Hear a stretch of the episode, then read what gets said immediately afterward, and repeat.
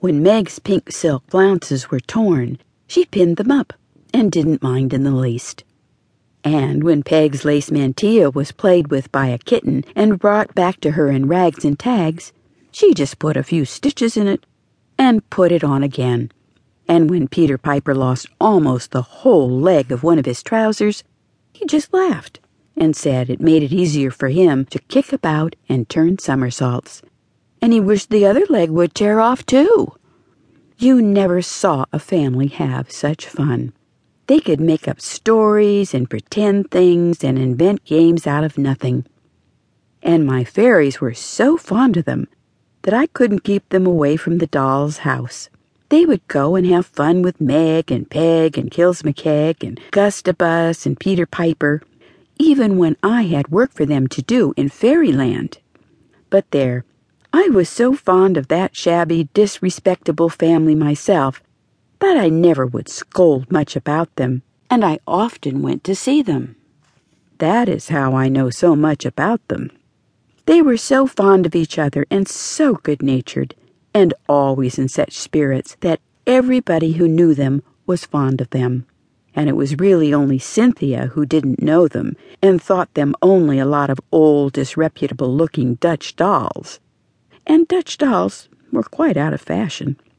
The truth was that Cynthia was not a particularly nice little girl and did not care much for anything unless it was quite new.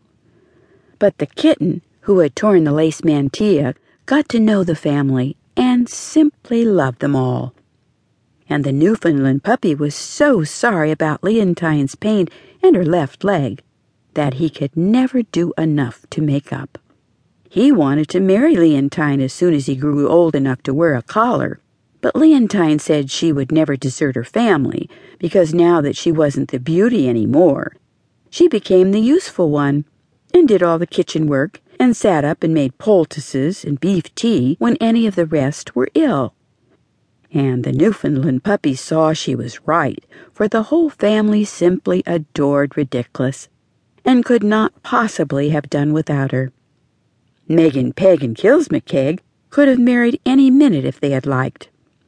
There were two cock sparrows and a gentleman mouse who proposed to them over and over again.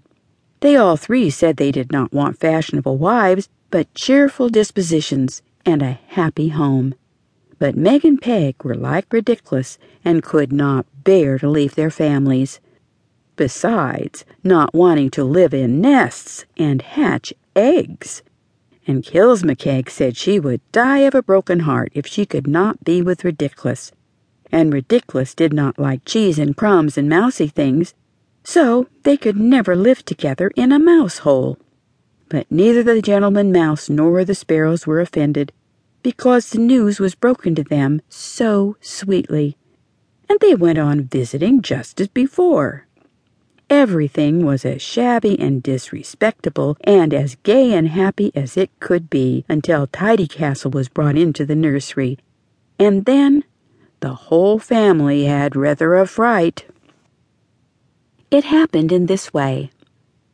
When the doll's house was lifted by the nurse and carried into the corner behind the door, of course, it was rather an exciting and shaky thing for Megan Peg and Kilmanskeg, and Gustibus and Peter Piper, Ridiklis was out shopping. The furniture tumbled about, and everybody had to hold on to anything they could catch hold of. As it was, Kilmanskeg slid under a table, and Peter Piper sat down in the coal box.